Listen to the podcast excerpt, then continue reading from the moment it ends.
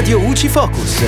Ciao amici di Radio UCI, io sono Giulia in questo Focus Fisco. Ci occupiamo dell'indennità di fine rapporto percepita dai soggetti che non rivestono la qualifica di sostituto di imposta e che quindi non hanno l'obbligo di effettuare le ritenute alla fonte, ma che sono comunque tenuti ad indicare questa indennità nel quadro RM del modello redditi persone fisiche. Ciò significa che chi presenta il modello 730 deve di conseguenza compilare e trasmettere anche tale quadro insieme al frontespizio dello stesso modello redditi persone fisiche.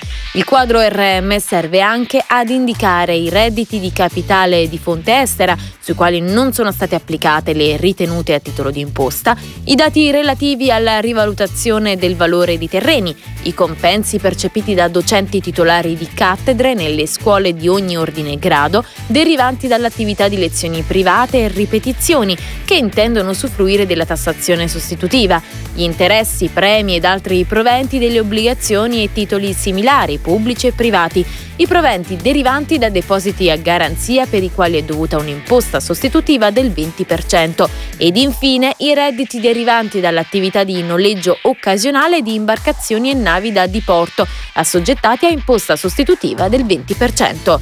E per ora è tutto, al prossimo Focus.